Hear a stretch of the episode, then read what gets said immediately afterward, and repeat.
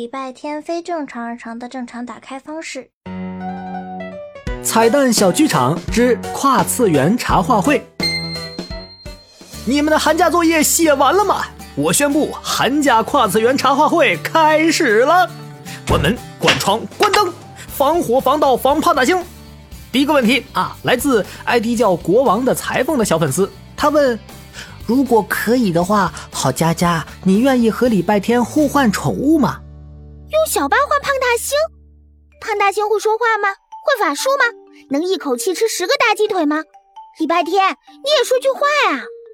我无所谓，至少猪不掉毛。礼拜天，你的想法很危险。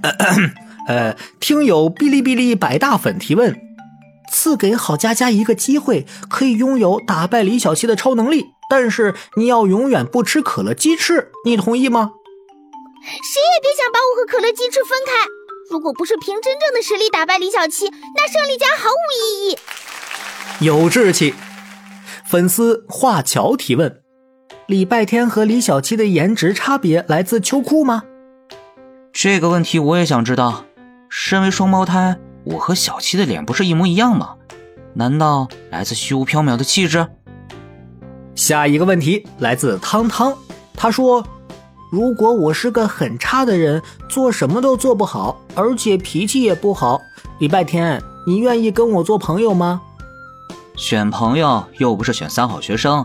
你会因为我挑食、学习糟糕、运动差劲，就不和我做朋友吗？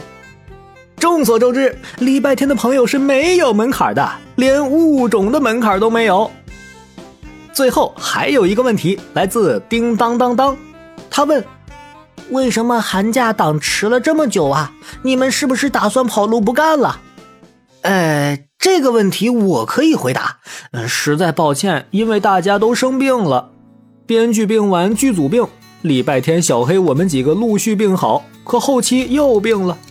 其实我们所有人比屏幕那头的你们还更想要快点好起来，给大家讲故事呢。好在现在大家都恢复健康了，会迟到但不会缺席。